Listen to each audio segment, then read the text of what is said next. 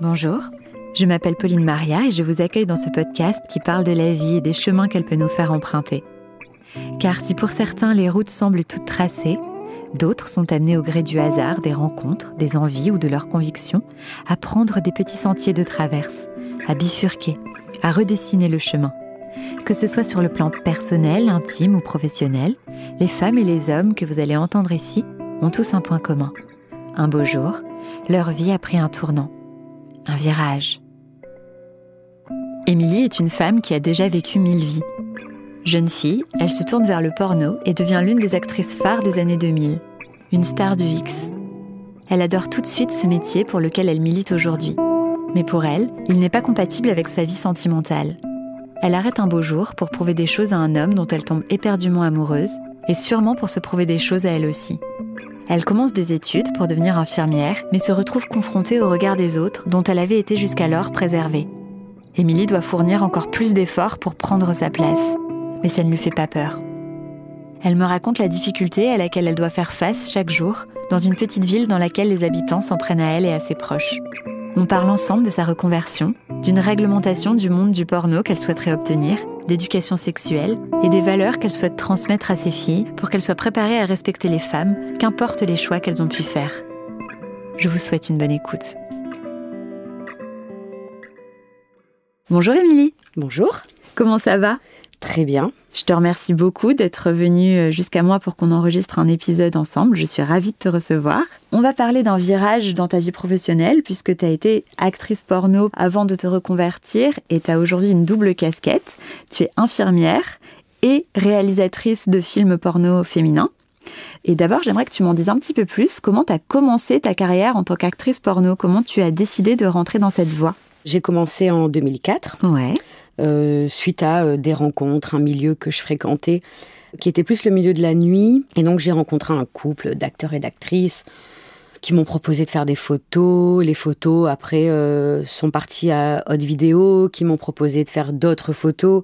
Et de fil en aiguille, je me suis retrouvée sur mon premier tournage de manière très naturelle et décomplexée. Mhm. Euh, La nudité, l'acte, tout ça, ça me posait pas de soucis. J'avais pas mis de sens particulier euh, dans la relation intime. Probablement que j'étais trop jeune ou j'avais pas encore été assez amoureuse. Enfin, je- ouais, ça me, c'était cool. T'avais quel âge du coup? 18 ans. 18 ans. Et puis voilà, de fil en aiguille, au bout de quelques années, euh, comme ça, à, à prendre, euh, accepter un petit tournage de temps en temps, je me suis dit, bah, euh, je- j'en ferais bien mon métier. Je me vois bien, moi, comme ces actrices-là, euh, chevronnées, stars, qui mènent leur barque, je les voyais comme des boss, quoi. Hmm. Je me suis dit, allez, je me mets à fond, là, je le fais vraiment, sérieusement.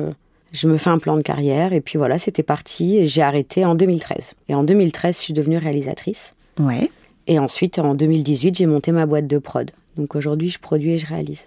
Ok. Et infirmière, c'est venu euh, plus tard. Et ben en 2013, quand j'ai tout arrêté, j'avais pas encore anticipé le fait de devenir réalisatrice. L'idée, c'était d'arrêter pour prouver euh, à un homme à l'époque que j'étais euh, valable, et aussi parce que j'étais tellement amoureuse qu'il me paraissait inenvisageable de me présenter sur un tournage. Et donc, bah, je suis repartie de zéro, quoi. J'avais 27, 28 ans, pas de diplôme.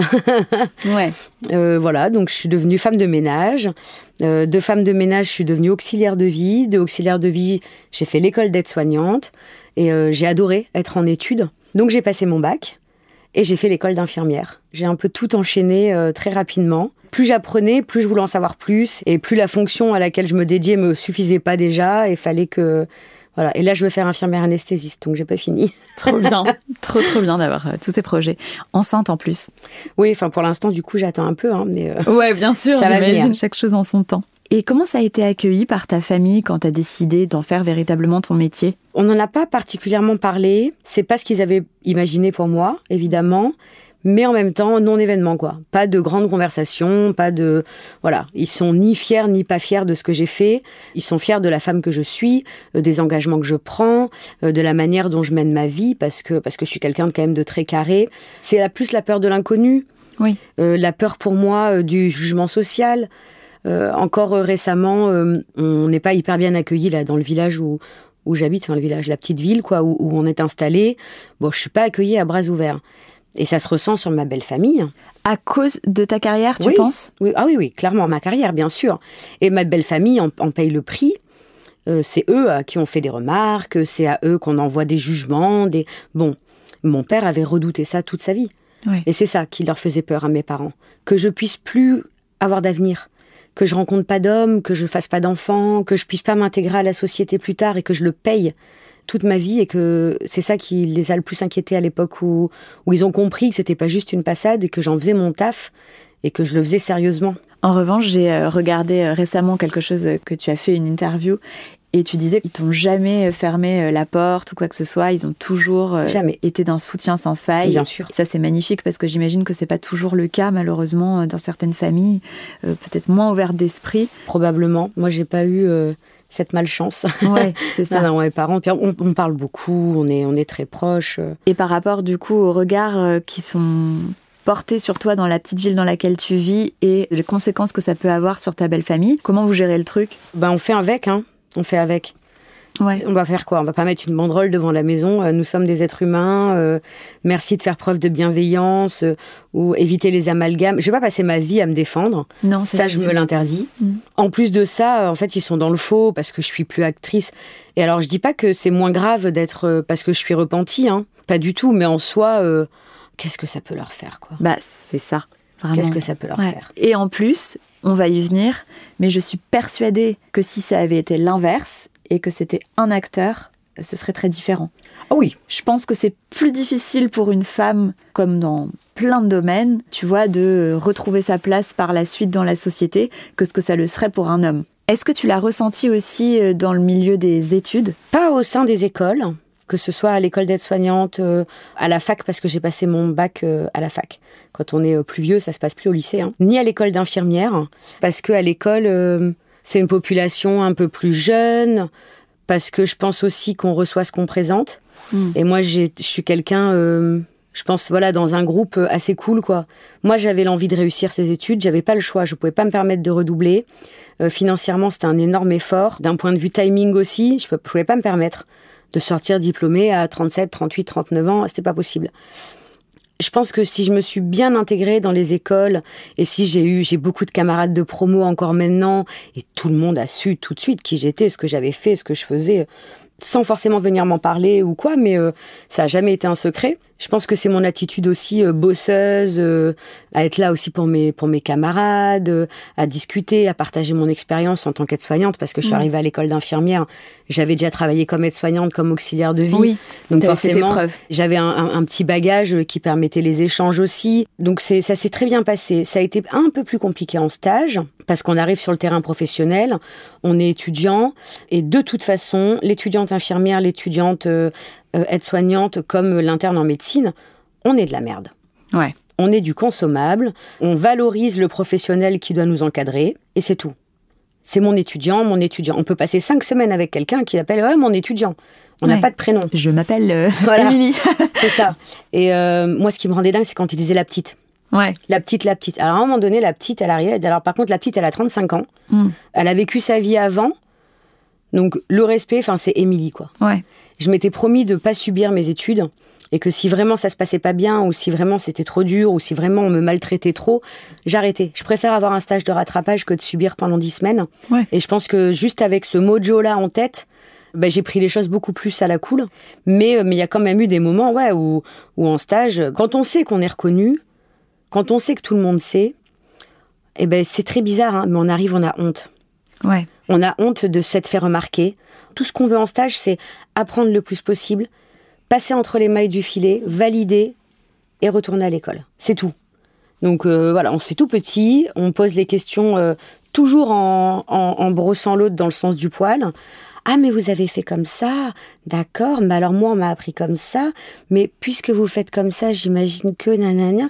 En fait, on j'ai jamais fait autant de, de gorges profondes qu'en stage euh, paramédicaux parce que c'est un milieu difficile, euh, où la plupart des professionnels vivent hyper mal leur quotidien, ils ont des horaires de merde, ils sont dans des services où ils n'ont pas de matos, où ils sont pas assez nombreux, où il y a trop de patients qui sont eux-mêmes hyper demandeurs parce qu'on consomme la santé comme on consomme du McDo. Enfin, tout est difficile et on leur fout dans les pattes des étudiants qui arrivent avec des idéaux de soins, mmh. avec des connaissances toutes fraîches, euh, qui pour la plupart euh, s'imaginent déjà pouvoir gérer un certain nombre de situations et en fait, ben, c'est terrible pour ces, ces, gens qui sont là depuis 20 ans Et toi, tu arrives, c'est ton deuxième stage et tu crois pouvoir gérer. Mais en fait. ouais, ouais, bien sûr. En fait, non. En fait, moi, j'ai l'expérience et je vais bien m'essuyer les pieds sur ta tête pendant dix semaines parce que c'est le seul moment de toute l'année où je vais être respectée. Parce que tout le reste de l'année, ils sont pas respectés. Hmm. Donc, forcément, quand on arrive en tant qu'étudiant, alors si en plus on a fait du porno ou qu'on a un tout petit peu de caractère ou qu'on a tout petit peu envie de bien faire ou machin, bon, ben, c'est un peu difficile. Ouais, c'est difficile de prendre sa place. Et justement, tu parlais de ton quotidien en tant qu'infirmière. On va revenir un peu en arrière pour euh, reparler de quand tu exerçais en tant qu'actrice porno. C'était quoi ton quotidien? Par exemple, tu parlais de beaucoup de voyages, mhm. etc. Tu tournais pas mal à l'étranger? Bah, C'était soit je travaillais, soit je travaillais pas. Tiens, mon quotidien, ça pouvait être Bordeaux, euh, euh, mon appart des week-ends qui peuvent durer des semaines, où clairement je faisais pas grand-chose, faire du sport, sortir en boîte, tranquille. Et puis bah par contre quand il faut aller bosser, il faut aller bosser. Là c'est l'avion, euh, on y va. Euh, du moment qu'on descend de l'avion jusqu'à ce qu'on remonte dedans, euh, on est au boulot. Mmh. Parce que travailler dans ce milieu, c'est pas juste travailler sur le tournage et donner la meilleure scène. C'est aussi être quelqu'un de sympa, de souriant, d'agréable à travailler, de ponctuel, qui sait se débrouiller dans une ville étrangère pour euh, se rapatrier à son hôtel, récupérer sa chambre, nanani, nanana, enfin voilà, toutes ces choses-là. Mm. Donc là, c'était un peu plus à 100 à l'heure, mais c'est pas un métier qu'on fait tous les jours. Hein. Quand on est en Europe, euh, euh, on tourne trois, quatre fois dans le mois peut-être, quand on est un peu coté. En tout cas, à l'époque, c'était ça. Donc on part, voilà, tiens, je vais une journée en Angleterre, deux jours à Paris, et puis hop, je rentre chez moi, un petit peu de webcam, un salon érotique et ploup. Ouais. Et toi, c'était quoi ton rapport à l'intime justement? Parce que tu disais que quand tu as commencé, tu n'avais pas encore sacralisé euh, l'intime, etc. Et au fur et à mesure que tu évoluais dans ce métier et que en tant que femme aussi, euh, t'évoluais, comment t'arrivais à faire la part des choses entre ta vie privée et ton travail? Je pense que du moment que j'ai mis du sens dans ma sexualité, j'ai arrêté. Ouais. Déjà. Après, euh, j'ai pas reçu euh, d'éducation sexuelle. C'est pas un sujet qu'on a abordé à la maison. Je suis partie assez jeune en plus. Au moment où j'aurais dû me poser des questions, euh, j'avais quitté le foyer. Je rebondis sur ce que tu viens de dire sur l'éducation sexuelle, parce que tu disais que au final, les cours d'éducation sexuelle qui sont dispensés au collège, au lycée, les cours de reproduction. Ouais, voilà. Bah, D'ailleurs, un sujet intéressant, un clitoris. Quand tu demandes de manière aléatoire dans la rue, plein de gens savent même pas le situer, tu vois. C'est terrible. Hommes ou femmes, hein, pas que des hommes. Hein. on vit pas dans le même monde. Hein. Et ouais, comme tu dis, on t'apprend, euh, bah oui, à se reproduire. Euh. Les règles, l'ovulation. Euh, je crois que le mot érection n'est même pas prononcé, quoi. Oui. Le spermatozoïde rentre dans l'ovule, qui devient, voilà, de la reproduction pure et dure. Pas un mot sur le consentement, pas un mot sur le genre, pas un mot sur l'amour, pas un mot sur la relation humaine. Mm. C'est pas juste le cornichon dans la courge butternut et ça fait un bébé, quoi. Bah bien sûr. Ça va au-delà de ça. Mais bon. Je ne sais pas si, si dans ma famille on avait été plus euh, euh, dans un discours libre, si ça aurait changé les choses pour moi. J'ai l'impression qu'il n'a jamais été question ni d'amour ni de sexe, hmm. ni de sexe avec amour, ni de sexe sans amour. Ni... Ça n'a jamais été un sujet, ça n'a jamais été quelque chose. Euh, bon, mes parents étaient préoccupés par d'autres trucs. On est une famille nombreuse. Bon, c'est pas. Voilà, j'ai rencontré le premier garçon. Ça s'est fait euh, plus parce que je voulais être débarrassée de ça qu'autre chose. C'était pas un truc que je voulais donner, c'est pas un truc que je voulais offrir. Mm. J'attendais ça depuis longtemps, je me masturbais depuis très longtemps. Je me sentais prête depuis très longtemps à passer euh, euh, dans les bras d'un homme. Et je m'étais pas du tout, depuis très jeune, hein, je m'étais pas du tout dit il y en aura qu'un et je l'aimerais très fort. J'avais déjà conscience du plaisir, puisque je me masturbais beaucoup. Et j'étais prête pour du plaisir. Mm. J'étais pas du tout prête pour la relation, mais j'étais prête pour le plaisir. Et donc, je suis d'abord passée par là. et donc, le plaisir, c'était aussi quelque chose que tu retrouvais dans ton travail Bien sûr, la découverte, les pratiques, le fait d'avoir des hommes expérimentés, hyper à l'écoute, pour pouvoir tester des choses. Enfin, c'est hyper confortable. C'est hyper laborieux d'essayer la sodomie chez soi avec quelqu'un qui ne l'a jamais fait. Alors qu'avec un acteur X qui sait exactement euh, comment s'y prendre, te guide toi-même pour te stimuler alors qu'il ne te connaît pas.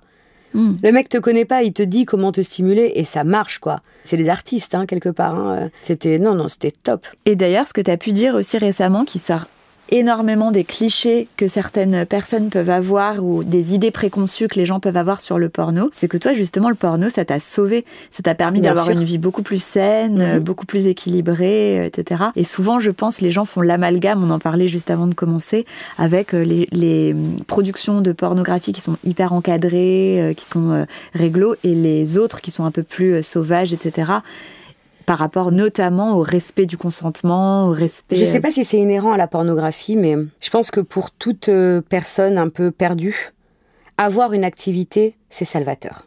Hmm. Moi, ça a été le porno. Pour d'autres, c'est avoir une page OnlyFans et faire son contenu toute seule et, et poster son, son, petit cul et gagner sa vie dans son coin. Et petit à petit, on se construit, et on a envie de plus. Et comme pour d'autres, ça peut être simplement euh, réussir à grappiller quelques heures de boulot dans un magasin de fringues. Quand on est perdu, quand on sait plus prendre soin de soi, quand, quand on n'a pas d'objectif, trouver une activité, c'est hyper salvateur. Hmm. C'est, on a une raison de se lever, on a une raison de se déplacer, on a une raison de se présenter. Et pour se présenter, ben, on a une raison de se reprendre en main. Moi, ça m'a sauvé parce que j'étais partie dans une voie où, où c'était plus euh, euh, chien, punk, euh, free party, techno. euh, je suis pas sûre que j'aurais eu une vie aussi chouette, la possibilité de reprendre les études, de partir en vacances, tout ça. Et puis au final, euh, comme ça s'est fait de manière, euh, enfin un peu crescendo. Au début, un peu comme ça. Puis je me suis dit, allez, je vais me professionnaliser. Euh, mais on voulait pas trop de moi. J'avais un physique un peu atypique. J'étais pas une grande blonde d'un mètre 80. Euh, J'étais une petite brune avec un cul comme ça. Puis après, vraiment réussir à m'expatrier. Là, je suis devenue une star du porno, entre guillemets. Et puis là, j'ai arrêté, de toute façon. Ben, c'est vrai que finalement, c'est- chaque fois que j'ai gagné un peu plus, chaque fois que j'avais un peu plus, j'avais le sentiment que on allait me le reprendre. Hmm. Donc j'ai été hyper prudente, euh, surtout sur mes dépenses, sur mes investissements, sur. euh, je me suis retrouvée à 16 ans ou 17 ans avec plus rien. Je me suis retrouvée à nouveau en 2013 quand j'ai arrêté avec plus rien. Je suis devenue femme de ménage. Euh, je me suis retrouvée fin 2017 en fin de droit au chômage. Euh, je venais d'avoir mon bac euh, et l'envie de rentrer en école d'infirmière tout de suite, mais j'avais plus rien. Mm. Donc je pouvais pas. Il a fallu que je retravaille une année avant de me présenter au concours. Donc à nouveau, la difficulté, euh, j'y vais dans une cage à poules, euh, je comptais mes sous. Donc je suis jamais partie du principe que cet argent était facile. Ouais. C'est un travail qui me permettait de, de m'épanouir, qui me permettait d'accéder à un confort de vie, qui me permettait de pouvoir miser sur moi-même. J'ai pu faire un pari sur moi. Parce que tu décris aussi une époque Mm. euh, où les gens attendaient euh, des heures pour pouvoir euh, venir te voir pour un autographe ou quoi que ce soit. J'imagine que ça, ça donne aussi confiance. En fait, il y a quand même une grande distance entre l'actrice et le téléspectateur. Il y a un truc assez indirect. Effectivement, quand on va en salon et qu'on voit tous ces gens qui nous connaissent, on a un peu halluciné. Est-ce que nous, on fait notre taf dans notre huis clos, avec notre équipe euh, Le DVD sort, on n'a pas conscience de beaucoup de choses. Et on mesure notre notoriété et notre code de popularité en salon, en tout cas à l'époque. Ouais. Maintenant, il y a les réseaux sociaux. En tout cas, je l'ai pas conscientisé. Le fait que le porno pouvait me donner confiance en moi, le fait que d'être désirable et désiré pouvait jouer sur mon épanouissement, tout ça. Je l'ai conscientisé bien plus tard, puisqu'en 2017, euh, je me retrouve célibataire. J'hiberne quelque temps, enfin le temps réglementaire. euh, Pour se remettre d'une rupture. voilà.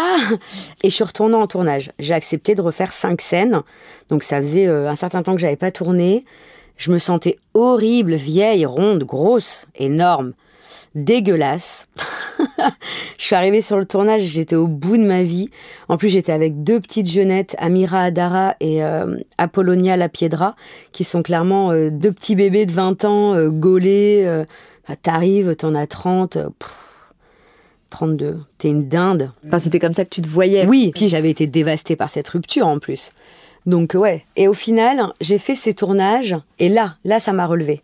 Ouais. Là, ça, là, je me, je me suis sentie à nouveau euh, maître de moi-même. Et en plus, euh, bah, le confort d'une ancienne euh, méga star, bah, je l'étais plus vraiment à ce moment-là, mais j'ai choisi mon équipe. Mm. J'ai choisi mon photographe, ma maquilleuse, le cadreur. Je savais avec qui je voulais travailler, devant qui j'acceptais de me mettre à nu à nouveau, euh, avec quel acteur et pas un autre. Parce que j'étais fragile, parce que j'avais été euh, blessée, euh, meurtrie, j'avais perdu beaucoup confiance en moi. Et le rôle de l'acteur, il est important dans ces euh, situations-là. Ouais. Mais le rôle de l'acteur est toujours important. Mm. Qu'on soit une méga star hyper bien dans ses baskets, ou qu'on soit une petite débutante, ou qu'on vienne de se faire quitter, ou qu'on soit... Peu importe. Le partenaire, il a un... Ils, ils sont hyper psychologues. Pas tous, hein. il y a quand même des gros cons dans le lot. Hein. Mais de manière générale, un acteur qui sait comprendre sa partenaire, qui sait l'amener à, à se sentir bien, bah, il a tout gagné. La scène, elle va être géniale. Mm. Même si elle n'a pas de désir pour lui, parce qu'on n'a pas toujours du désir hein, pour notre partenaire. Mais une belle amitié, du respect et un moment d'égalité euh, parfaite euh, avec euh, beaucoup de respect l'un pour l'autre, ça peut suffire à faire une scène magnifique. Et pendant tes années fast, je veux dire où tu tournais beaucoup, etc., et où tu étais un petit peu euh, bah, une superstar, le regard des gens, tu le ressentais pas du tout? Pas du tout. Vraiment. J'évoluais dans mon truc. Euh, j'avais mes amis fidèles, présents au quotidien à Bordeaux, ma famille toujours là, présente. Et comme je cherchais pas à faire autre chose, tout allait très bien dans le meilleur des mondes. C'est du moment qu'on essaye de sortir la tête de l'eau, je trouve cette, image un peu péjorative malheureusement, mais c'est la seule que j'ai, que là on se rend compte qu'en fait le reste du monde euh, n'a absolument pas suivi, n'a absolument pas compris, n'est absolument pas prêt et ne l'acceptera pas. Et par rapport à ce que tu disais aussi, que j'ai trouvé super intéressant, c'est que forcément la question de l'accès à la pornographie par les mineurs se pose tu es consciente du fait que c'est un problème. Bien sûr. Mais tu dis pourquoi on viendrait me parler à moi, actrice, alors que ce serait plutôt au législateur, au CSA de prendre des mesures. Et c'est vrai que par exemple, tu faisais le parallèle avec Monica Bellucci mm. dans Irréversible. Personne n'est allé lui dire, je pense, euh, fais attention, euh, parce que si euh, quelqu'un qui a 14 ans tombe sur cette scène de viol qui dure tant de minutes, ça peut être hyper embêtant, etc. Et c'est vrai ça. Bah oui, mais il faut blâmer quelqu'un. Et il faut blâmer la femme, encore une fois. Il faut blâmer la femme aussi, oui, bien sûr. C'est sûr qu'officiellement, on ne va pas aller chercher. Euh, les instances le font. Hein. Ils vont chercher les diffuseurs, ils vont chercher les plateformes de distribution massive. Ils savent à qui s'adressent. C'est pas le responsable numérique, euh, accès aux mineurs, machin de l'Arcom, qui va venir trouver Lisa Del en disant Madame, oui, oui. c'est vous. Non, eux, ils savent à qui s'adressent. C'est le grand public qui va chercher les femmes. Hmm. qui va chercher les actrices. Et je pense que ce qui les dérange le plus, c'est qu'on ait cette liberté dont ils ne jouissent pas, et que du coup, il bah, faut bien trouver un truc pour nous freiner. Oui, mais à cause de vous. Ouais. Les gamins, là, euh, ils tournent pas rond. C'est pas à cause de nous, hein. Bah, bien sûr. Moi, ce que je fais, c'est légal. Je travaille pour des productions destinées aux adultes. La plupart des productions pour lesquelles j'ai travaillé, au moins la majeure partie, respectent la loi en termes de diffusion. Avec MyPass, pièce d'identité, patin, couffin, machin.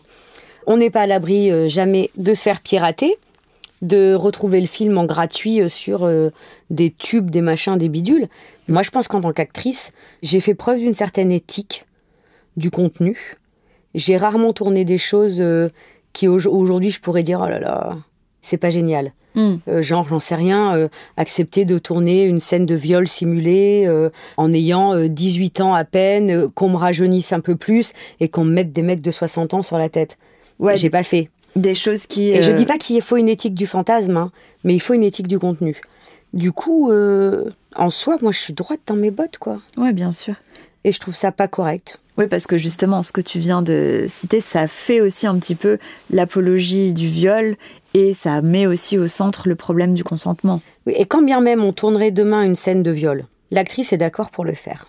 L'acteur est d'accord pour le faire on a un tiers de confiance sur le tournage qui s'assure qu'à tout moment, si l'acteur ou l'actrice dit raid, hmm. c'est notre mot de passe chez nous, le code, tout s'arrête.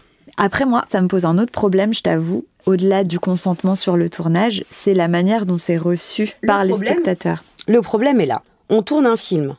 Tout le monde sait ce qu'il a à faire. Ce sont des comédiens, des artistes, des actrices, des performeurs hmm. qui ont accepté la pratique le jour J, euh, qu'il avait accepté avant et qu'il la réaccepte au moment donné. On tourne cette scène, elle est diffusée dans un cadre légal destiné aux adultes qui ont la grille de lecture, qui sont en mesure euh, d'en tirer le fantasme dont ils ont besoin parce que c'est le contenu qu'ils cherchent. Et croyez-moi, il vaut mieux qu'ils trouvent chez des professionnels que d'aller sur euh, euh Ficha 93 récupérer des vidéos de vrais viols hmm. sur des vraies gamines, euh, sur des, des comptes Telegram à 5, de merde. Sauf que ce contenu, si malheureusement, même tourné par des professionnels dans de bonnes conditions, c'est de la mise en scène, on parle de spectacle. Si ce contenu demain est vu par un plus jeune, qui est pas censé y avoir accès, lui, il fait pas la différence. Il va se dire que c'est normal de traiter les femmes il comme fait ça. Et... apprendre la sexualité euh, grâce à, des contenus pornographiques, c'est comme apprendre à conduire devant Fast and Furious. Ouais, bien sûr. Ça n'a aucun sens. Ça ne veut rien dire. Et tu disais tout à l'heure que à partir du moment où tu as mis du sens dans ta sexualité, tu as décidé d'arrêter ce métier-là parce que pour toi, dans ta conception de la chose, c'était pas compatible? Alors ouais, moi j'y arrivais pas. Il y a des actrices qui sont euh, tout à fait en mesure, et des acteurs, d'être très amoureux, de fonder une famille, de, et d'aller au boulot. Hein. Moi, j'ai pas su.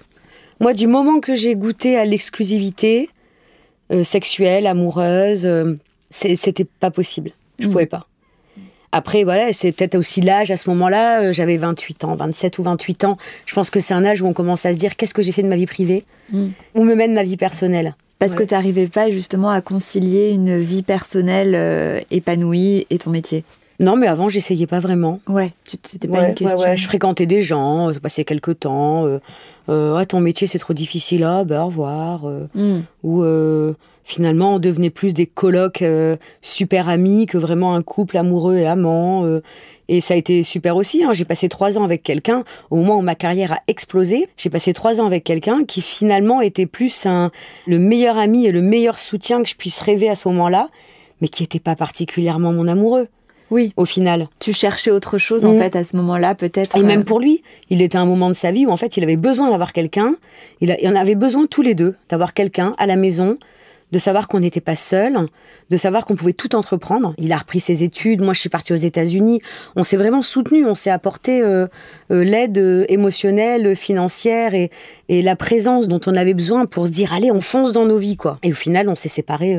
tout naturellement et on est encore hyper méga potes. Mm. Et la personne que j'ai rencontrée après, je sais pas, alignement des planètes, coup de foudre, je ne saurais dire l'approche de la trentaine, mais il m'est paru évident très vite qu'à ce moment-là, c'était lui ou mon métier, et c'était lui, avec un goût amer, hein, parce que j'étais à un moment de ma carrière où j'aurais pu... euh, J'avais le sentiment d'être pas loin de de toucher un truc incroyable, d'être celle qui, qui dépasserait Katsuni. Et puis, bah, j'ai eu un peu les boules, hein, il y a eu quelques engueulades. hein. J'ai tout quitté pour toi, j'ai tout arrêté. Mais il te l'a pas demandé en revanche. Non. C'est toi qui t'étais dit que c'était pas conciliable, mais Ouais. euh, lui t'a laissé. Je voulais qu'il m'aime. Ouais. J'étais tellement folle de lui et c'était pas possible qu'il m'aime euh, tant que je faisais ce travail parce que je sentais un blocage, une réticence, une manière pour lui de se protéger. Parce qu'on s'est rencontrés, il y avait une épidémie de syphilis. Du coup, il ne tournait plus. Il y avait un hold-on, donc pas de tournage. Et on a goûté à cette exclusivité. Mm. On a vécu ça quelque temps.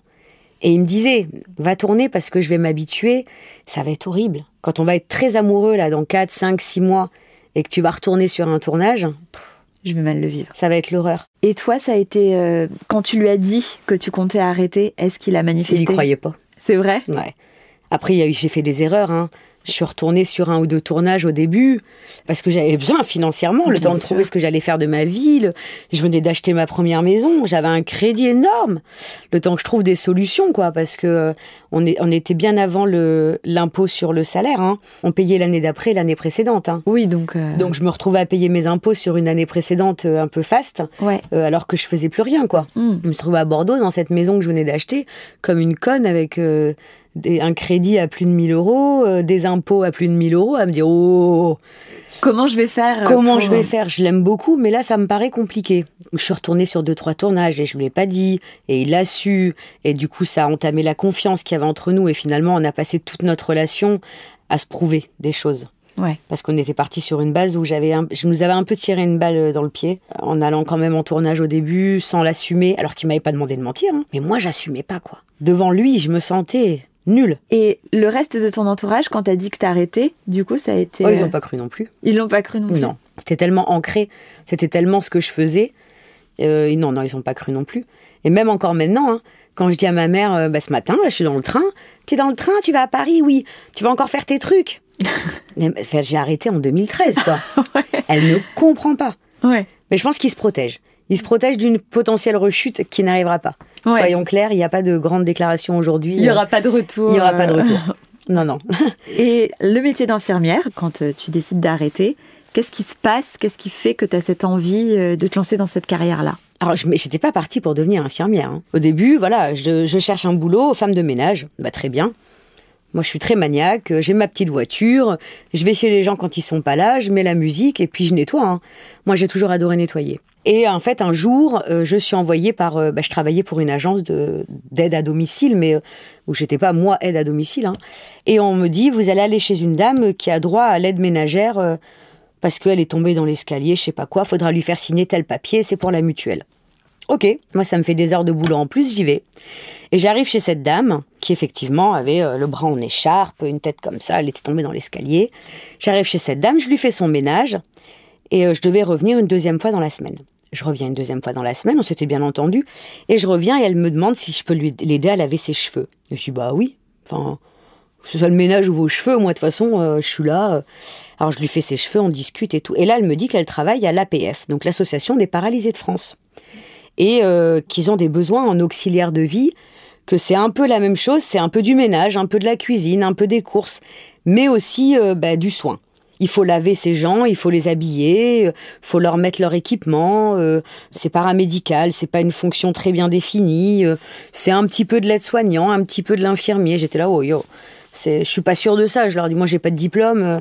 et je lui dis à la dame, hein, je me rappelle très bien son nom et son prénom à cette dame, elle était mignonne. Et j'ai dit, vous savez, moi, il y a quatre mois, j'étais à Los Angeles et et je faisais tout autre chose, donc je suis pas sûre de pouvoir euh, nettoyer une personne handicapée de la tête aux pieds, l'habiller. J'ai jamais fait ça, quoi. Elle me dit, on va vous former. Je dis, bon, allez, pourquoi pas On Elle peut a essayer. cru en toi. On peut essayer. Et je fais deux samedis, non, juste le samedi matin. Hein. C'était pas une grande formation. Hein. Deux samedis où effectivement, euh, le lève malade, la personne euh, tétraplégique, myopathe, c'est quand même des handicaps assez lourds hein, aux paralysés de France. Alors tu le mets sous la douche comme ça, tu lui brosses les dents comme ça. J'ai rasé un monsieur, j'avais jamais rasé quelqu'un de ma vie. Euh, nanana, tu l'habilles, le pénilex, c'est comme un préservatif, à peu de choses près, bon. Et là, ils me disent, bah écoute, euh, la dame que t'as accompagnée, qui t'a montré euh, les gestes là, elle a trouvé que tu te débrouillais très bien. Donc si tu veux, tous les samedis matins, tu peux reprendre ces usagers-là euh, chez qui tu as été formé. Je dis bah ok. Et petit à petit, euh, bah, je prends de plus en plus d'usagers. J'arrive à arriver chez quelqu'un que je ne connais pas et répondre à ses besoins parce qu'il m'explique, parce qu'il y a un livre de transmission, parce que bidule. Et je me professionnalise un petit peu. Et de là, on me propose des nuits chez une dame. première fois que je suis allée, je suis sortie, j'ai vomi. Ah oui. Elle avait fait un AVC, elle était euh, raide. Il y avait que les yeux qui bougeaient. Elle avait la traque euh, la sonde urinaire, euh, tout. Et un matin, euh, je croise une autre aide-soignante qui me dit ah, Tu pourrais travailler en EHPAD, ils prennent des gens sans diplôme. Je dis Ah bon? Faisant fonction aide-soignant, ça s'appelle. Et je suis partie travailler chez Corian. Les fameux. Mm. Je suis partie travailler chez Corian sans aucun diplôme. Et je suis devenue faisant fonction aide-soignante. Et tout le monde parlait de ces concours aide-soignants pour entrer en école, que c'était l'horreur, qu'il y avait trop de candidats, gna gna gna gna gna. Et je me suis dit, bah, moi, je vais tenter le concours. Pourquoi pas? Je suis pas plus con qu'une autre. Euh, j'ai jamais vraiment été à l'école, mais bon, j'avais arrêté en fin de troisième, donc j'avais pas un grand niveau, mais allez. J'ai acheté un ou deux bouquins, là, je me suis préparée, j'ai passé le concours, j'ai été reçue, j'ai fait l'école d'aide-soignante, et ça a été euh, une révélation. J'adorais apprendre. J'ai adoré être étudiante. ça a été dur. Par exemple, nous, ils nous enseignent quand même un minimum à écrire en français. On peut pas être une aide-soignante qui sait pas faire des transmissions écrites. Et je me rappelle la première fois qu'on nous donne un texte, on lui dit faites un résumé. J'en étais incapable. Hmm. Incapable. C'est bête, faire un résumé de texte. Aujourd'hui, je me dis c'est bête, maintenant j'ai fait un mémoire. oui, oui, bien sûr. C'est que dalle. Mais à l'époque, je suis sortie en larmes de la pièce en disant de toute façon, je suis nulle. J'y arriverai pas. Je sais pas faire. Et en fait, ça a été une année super où j'ai été hyper bien accompagnée euh, par mes formateurs. Et sortie de là, je voulais devenir infirmière. Les gens avec qui j'avais travaillé en stage, les infirmières, elles m'ont toutes dit Tu peux faire infirmière, tu peux le faire. T'étais pas bête, vraiment. Il suffit que tu te donnes un peu de courage. Et je me suis dit Faut que je passe mon bac. Mon Dieu, le bac. Moi, je suis allée passer mon bac. J'ai mis un an. J'ai eu mon bac. Et après mon bac, bah, j'ai passé mes concours et école d'infirmière. Bravo. Et j'ai fait mon école d'infirmière.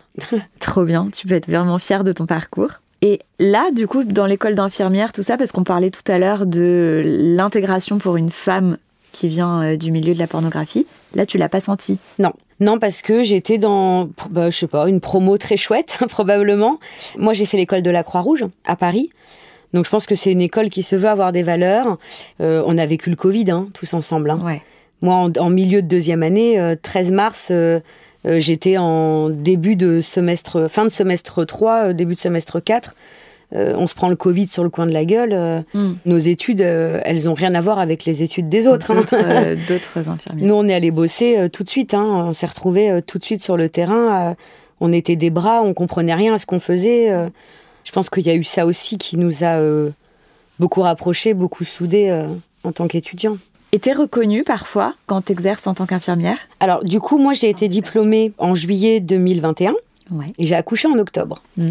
Donc j'ai pas pratiqué. J'ai pas pu aller chercher un emploi euh, parce que j'étais déjà pas mal enceinte quand j'ai fini mes études. Ça a été un peu difficile d'aller au bout d'ailleurs.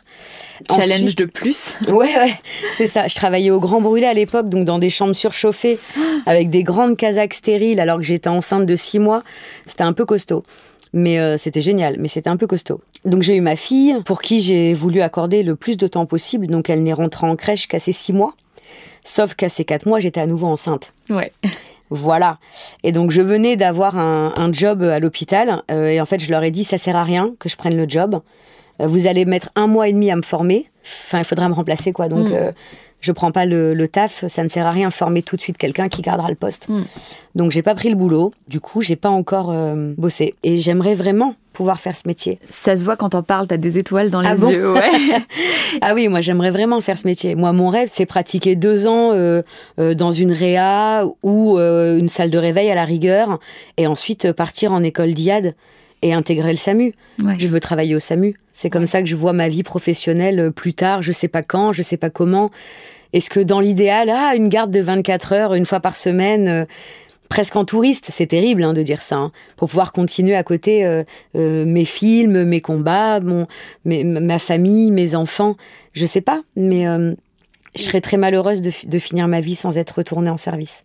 Bah, il faut croiser les doigts. Je suis sûre que tu arriveras à, faire en sorte que ça arrive et à tout faire rentrer parce que tu as l'air d'être une femme sacrément déterminée. Et on en parlait aussi juste avant quand on discutait, parce qu'on voit souvent l'aspect négatif.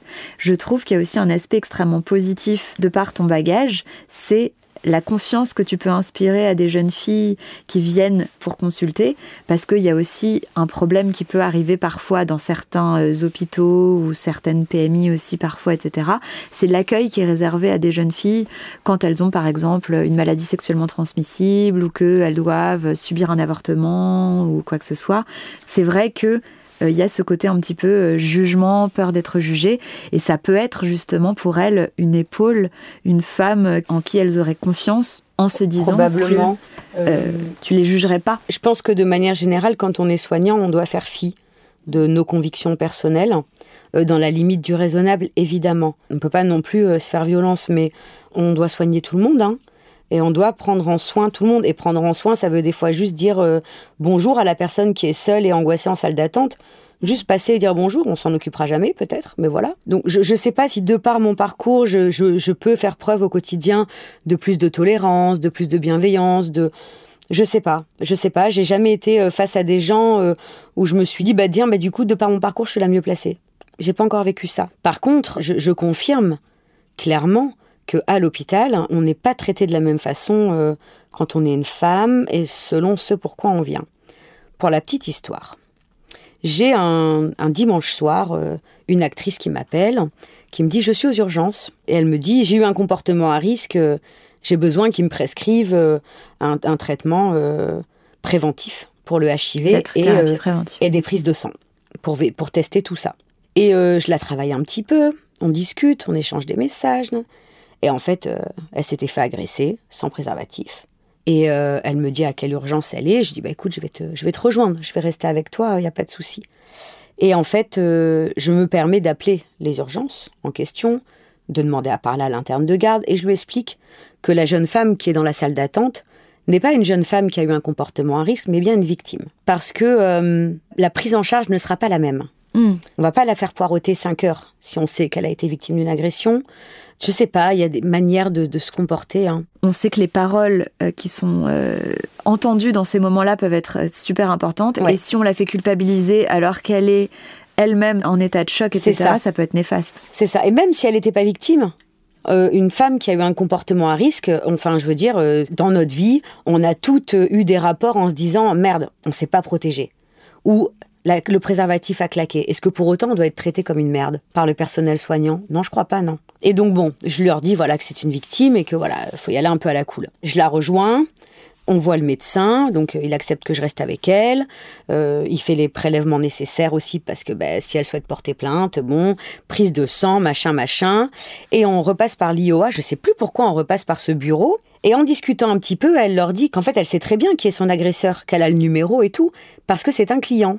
Et donc là, elle passe du statut de victime au statut d'escort girl qui s'est fait agresser par un client. Changement d'ambiance. Hein. Et pourquoi vous faites ça? Voilà ce qu'on lui a dit. Pourquoi vous faites ça? Vous êtes mis en danger quand même. Hein.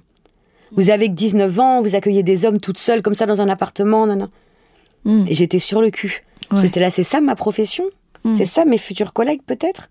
Ça va pas? En fait, peu importe elle- tous les signaux qu'elle aurait pu envoyer à la terre entière, quand elle a dit non, elle a dit non. Bien sûr. Le mec avait annulé le rendez-vous, du coup, il s'était genre cinq minutes avant. Donc il s'était assuré qu'elle était seule. Il s'est présenté quand même. Elle s'est dit bon bah, je vais l'accueillir. Il est là maintenant. Et en fait, il l'a forcé, il l'a, il l'a forcé et agressé sans préservatif. Elle était ok pour coucher avec lui, avec un préservatif. Mm. Il l'a forcé et agressé sans préservatif.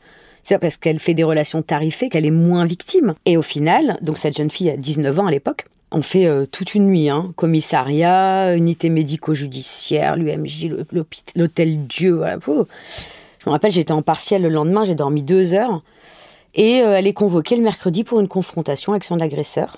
Et il n'y a pas de poursuite, quoi. Le juge et le proc, ils ont dit, oh, po, on va pas poursuivre. Donc en fait, on- la gamine a 19 ans et on lui nie son statut de victime. Ouais. On lui dit, euh, ce qui vous est arrivé, c'est pas si grave. En tout cas, on va pas embêter le monsieur. On lui a pas dit, vous êtes victime, pas victime, on vous reconnaît en tant que tel. Euh, elle a quand même passé des mois et des mois euh, à faire des cauchemars, à pas pouvoir euh, avancer dans la vie. Elle a été euh, traumatisée. Et je pense que si on lui avait dit, ce qui vous est arrivé, c'est mal, ça n'aurait pas dû arriver. Et ce monsieur va être puni, ça aurait pu être différent pour elle. Bah, psychologiquement, pour sa reconstruction, euh, ça aurait été Voilà. euh, hyper important. Donc ça a été un enchaînement d'événements où elle est passée de, de victime à coupable, euh, de coupable à non victime. Enfin, et au final, on a laissé une gamine à 19 ans, on se construit, on se découvre, on sait pas qui on est. Hein. Ouais, bien sûr. Bah, elle part sur ce genre de base dans la vie, quoi. C'est dommage. C'est terrible. Et justement, par rapport à l'image de la femme, toi, tu es aujourd'hui réalisatrice de films et de porno euh, féminin. Est-ce que tu trouves ça important, justement, d'éviter certains stéréotypes qui peuvent parfois être dans le porno? Tu vois, le, côté euh, lien de subordination, euh, etc. Qu'est-ce qui est différent finalement quand c'est une femme qui est aux commandes? La grande différence, je pense, c'est qu'en fait, moi, les actrices et les acteurs, ils font ce qu'ils veulent. Mm. Et s'il y a un lien de subordination, c'est qu'ils l'ont voulu, c'est que c'est ce qu'ils avaient envie maintenant, à l'instant. Évidemment, mes films sont scénarisés, il y a des histoires, des histoires où on malmène pas les hommes et les femmes, des histoires où, où, ça se passe bien, des histoires où on, on s'en sort, euh, voilà, où c'est un peu cool. J'ai quand même besoin, moi, de justifier un petit peu le passage à l'acte. J'ai besoin que quelque chose se construise dans ma tête. Je comprends pas que qu'on arrive à s'exciter directement sur deux corps enlacés. Donc je fais des films scénarisés. Mais pour ce qui est de l'acte en lui-même et de ces choses-là, en fait, moi, mon, mon boulot, c'est que l'acteur et l'actrice, euh, ils kiffent, quoi. Moi, mon porno, c'est celui-là. Mon porno, moi, c'est filmer des gens euh, qui passent un bon moment. Pas que des gens qui font un travail, pas que des gens qui répondent à un cahier des charges, pas que des gens qui disent Ah ben ouais, mais je vais être payé plus euh, si je fais de l'anal. Mm. Mais en fait, si t'as pas envie d'en faire aujourd'hui, euh, c'est marqué dans ton contrat, aucune pénalité financière. Mm. T'as pas envie aujourd'hui, t'as pas envie. Ouais. Enfin, tu vois. Tu remets le consentement au cœur du métier, en fait. Enfin, Ah tu, bah, tu le mets, je sais pas si tu le remets, mais C'est la, c'est la moindre des choses parce que moi j'ai eu cette chance Ouais. d'avoir une carrière où, où moi je me suis tout autorisée, Mm. euh, dans un sens comme dans l'autre. J'ai pu tester tout ce que je voulais tester avec les partenaires que j'ai voulu, au moment que j'ai voulu, et j'ai pu régulièrement dire non, ça euh, j'ai plus envie. Ouais, aujourd'hui, je le sens pas. euh, je suis en SPM, euh, j'ai pas envie, etc. C'est ça. Ouais. Donc euh, c'est juste normal quoi. Et est-ce que tu sens que c'est plus facilement accepté d'être réalisatrice plutôt qu'actrice? Ah bah oui. Ah bah c'est beaucoup plus facile. Ouais. Même si, euh, bah, évidemment, c'est un peu compliqué parce que, bah, parce que, parce que je, je me mets dans une position d'être, d'être une cible. Plus on prend la parole, plus on défend des choses, plus on permet aux gens de répondre. hein. Mm. Euh, si je faisais mes films dans mon coin et que je faisais aucun média, ce serait encore plus fastoche. hein. Malheureusement, je suis assez militante dans l'âme. Mais oui, c'est plus facile d'être repenti. Mm. C'est bien plus facile d'être repenti. T'es rhabillé. Ouais. Tu vois, ce que t'as fait avant, tu sais, nous on ne juge pas. hein. Mm. Mais en fait, euh, Pourquoi tu me jugerais? je m'en fous. En fait, vois, Ça, ouais. Le problème est là, quoi. je, te, je te juge pas de ce que tu fais non plus. hein. Ouais, c'est ça. Et euh, par rapport à ça, euh, tu trouves que c'est plus simple d'être acceptée dans la société euh, quand tu es réalisatrice? Oui, par la majeure partie des gens. Non par d'autres. Bah, les abolos, les féministes, les féministes qui ne représentent pas toutes les femmes, puisque Bah, je n'en fais pas partie. Puis alors, elles me représenteront jamais. euh, parce que en acceptant de, de peut-être de faire des produits euh, qui vont permettre aux hommes de profiter des corps et, et de, de ce visuel érotique, sexuel, euh, en permettant à ces actrices de nourrir les cochons, ben en fait, je nourris un système qu'elles trouvent répréhensible. Alors que bon. Et toi, qu'est-ce que tu réponds? Parce que tu dis je milite. T'as l'impression que c'est quoi ton combat aujourd'hui? Ah mais moi, je milite pour la pornographie. Ouais. Je milite pour la reconnaissance de ce milieu, pour la professionnalisation, pour éviter les dérives. C'est facile de dire, ah, dans le porno, ils font n'importe quoi, les amateurs, les machins, Jackie et Michel. Mais est-ce qu'on nous encadre? Hmm. Parce que c'est comme pour la prostitution, en fait. Plus on condamne, plus on pousse les gens vers des limites d'insécurité, de violence, parce qu'il n'y a pas de cadre. En fait, plus on interdit les choses, plus elles vont se passer dans des milieux terribles. Ouais, bien sûr. On est légaux, hein, euh, pas pour une légalisation, mais en tout cas pour un encadrement légal, pour une sorte de labellisation, pour une sorte de d'accompagnement. Il faut un cadre. Hmm. J'en sais rien, un code de déontologie, un, un ordre professionnel. Ils feront la forme qu'ils veulent. Ouais. Mais il faut quelque chose. Moi, c'est pour ça que je milite. Il y a que comme ça qu'on protégera les acteurs, les actrices, les professionnels du milieu en encadrant. Toi, tu te considères comme féministe? Non, Non? non, je pense pas. Pourquoi tu penses? Parce que moi, j'ai l'impression que tu l'es quand on parle. Peut-être que je le suis, mais euh, non, parce que bien souvent, euh, quand j'écoute des discours féministes, je me sens pas euh, euh, concernée. Quand je me retrouve à des tables rondes avec des féministes, je suis la cible. Donc ouais, non, je- dommage parce que tu vois, par exemple, euh, je me considère comme féministe. Et tu vois, euh, pour moi, le féminisme, c'est justement permettre à chaque femme de vivre la vie qu'elle veut, en fait. C'est Ouais, pas. alors pour moi, le féminisme, c'est hyper liberticide. Parce que les actrices, les réalisatrices, on est ce qu'il faut abattre, quoi. Parce qu'on est des vendus, je sais pas. Il y a quand même aujourd'hui, on en parle un petit peu plus du fait qu'il faut vraiment laisser toute la place à toutes les femmes dans le féminisme. Donc j'espère que ça va continuer à. Et ça peut être une femme siliconée, euh, au pubis tondu euh, intégralement, et Mm. qui adore euh, faire des blowbangs. Oui, puis même on parle aussi souvent, euh, tu vois, par exemple, une femme qui décide aussi de euh, rester femme au foyer pour élever ses enfants. Elle a le droit d'être féministe parce que pareil, elles sont souvent montrées du doigt euh, comme euh, faisant un pas en arrière, euh, etc. Bah, Mm. elles peuvent être féministes. Mon Dieu, ce que j'ai pris quand j'ai dit que j'allais rester auprès de ma fille 24-24 le plus longtemps possible. C'est bizarre, hein, de faudrait retourner au boulot, il faudrait perdre du poids direct, il faudrait... J'ai fait que six mois, au final, c'est pas si long, hein. Mais six mois, euh, 24-24, quoi. Six mois à être là pour elle, six mois à, apprendre à se connaître, à, à l'accompagner dans, dans- au quotidien et tout. C'est les années 50, quoi. Bah ouais, c'est les années 50, mais c'était bien. c'était trop bien. ça t'a épanoui et heureusement qu'on laisse le choix aux femmes de, de faire ça. Et justement, puisqu'on est sur le sujet de la maternité, toi, dans l'éducation de tes filles, quelle place tu vas donner à l'éducation sexuelle? Puisque tu dis que ça t'a manqué. Euh, J'espère qu'il y aura pas de tabou. Mais c'est pas une éducation euh, sexuelle à proprement parler, mais une éducation à l'autre en fait. J'espère qu'au quotidien, depuis tout petit, euh, on arrivera à les amener à se tourner vers les autres. Et se tourner vers les autres, c'est accepter qu'il y a des fois ils sont pas d'accord, des fois ils avaient envie mais ils ont plus envie, euh, des fois ils sont contents d'être là et des fois ils ont plus envie d'être là, les gens. Et ils peuvent avoir une opinion différente de la tienne. C'est beaucoup plus vaste que, que l'éducation sexuelle. C'est vraiment une éducation à l'autre Oui. Qui me paraît indispensable et importante pour intégrer ce monde, ce monde cette société. Ce... Ouais, clairement. euh, Et comment vous allez les, les préparer aux éventuels regards des autres? Puisque tu dis que dans la petite ville dans laquelle tu vis, parfois vous êtes la cible de personnes un peu euh, débiles qui euh, portent un jugement sur ton passé. Comment vous allez les préparer à ça? Eh ben, on ne sait pas encore. hein. C'est la grande angoisse. Ouais. on ne sait pas encore. On espère qu'on arrivera au quotidien à, à leur inculquer des, des valeurs de, de tolérance, qu'elles seront euh, tournées vers leur maman, en se disant bah pff, si moi on m'a dit que c'était pas grave, euh, que le monsieur, euh, j'en sais rien, il sort de prison et il a droit à une deuxième chance, bah ma maman franchement elle a rien fait de mal. Oui. J'espère. Après, euh, ça va pas être fastoche. Je veux pas les scolariser à la maison, je vais pas les couper du monde. Bien sûr. Est-ce que du coup on choisit une grande ville pour se noyer dans la masse? Est-ce que du coup on va dans un petit village euh, où euh, on pourra vraiment avoir l'œil sur euh, tout le monde et permettre aux gens de nous connaître et de nous humaniser et de nous respecter? Comme ça, elles auront pas ces répercussions. Je sais pas quelle est la solution pour que le monde soit moins dur, parce que finalement on parle d'enfants. Bien sûr. Et du coup, euh, on est hyper démunis parce que le monde ne devrait pas être dur. Bah, bien sûr. C'est des enfants. Mm. C'est pas elles hein, qui ont fait certains choix. Et encore une fois, j'ai jamais rien fait d'illégal et de Bah, bien répréhensible. sûr. Et puis quand bien même, comme tu dis, même si euh, tu parlais de quelqu'un qui avait fait de la prison, euh, bon bah l'enfant n'y pourrait rien. Enfin, il faut dissocier ce qui est fait par les parents et Je pense qu'on on pardonnerait plus facilement à mes enfants s'ils étaient les enfants d'un ministre véreux qui aurait fait de l'évasion fiscale et qui aurait été affiché partout. Euh, on les regarderait euh, presque avec euh, du respect que d'être les enfants d'une femme qui a rien fait de mal, qui a juste fait certains choix et, et qui les a assumés. Et, et j'espère que mes filles se diront Maman a fait preuve d'une grande liberté. Elle s'en est emparée de sa liberté. Mm. Et elle a fait ce qu'elle voulait.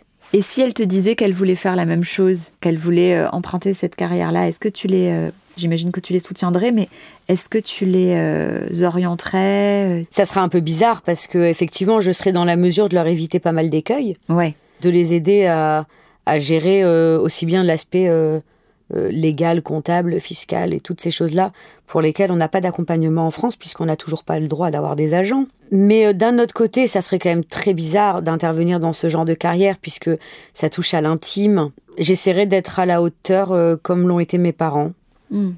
être là, croiser les doigts pour que ça se passe bien, euh, répondre à leurs questions quand il y en a et être là. Mais au final, ça s'applique à tout choix dit professionnel. bien sûr. Voilà. hein. On a toujours des, des aptitudes et des compétences euh, qui nous permettent, peu importe le chemin que prennent nos enfants, de par notre expérience, de leur donner des conseils, de leur éviter certaines erreurs. Mais alors après, ils écoutent, ils écoutent pas, ils font comme ils veulent, Mm. clairement. Mm. Euh, donc euh, qu'elles choisissent le porno ou, ou qu'elles choisissent d'être dans la mode ou qu'elles choisissent une fac de quelque chose ou une école privée de quelque chose, je pense que de par ma vie, comme tout parent, peu importe ce qu'il a fait dans sa vie, j'ai des choses à dire et j'ai des conseils à donner et, euh, et je leur tiendrai la main euh, le plus longtemps possible. Mais le plus important, c'est d'être là quand elles ont lâché la main et qu'elles décident de revenir. Bien sûr, bien sûr. Bah, c'est une magnifique image et je te remercie d'avoir euh, partagé ton histoire avec moi. Je te souhaite plein de belles choses dans Merci. un futur proche pour cette arrivée de ce bébé 2 et plein de belles choses d'un point de vue personnel et professionnel. Et merci encore de m'avoir accordé du temps. Merci beaucoup. À bientôt. Voilà, le moment est venu de se quitter. J'espère que vous avez apprécié cet épisode. Je vous donne rendez-vous la semaine prochaine pour découvrir un nouvel invité, un nouveau parcours et se faire embarquer dans un nouveau virage. En attendant, prenez soin de vous et bonne semaine.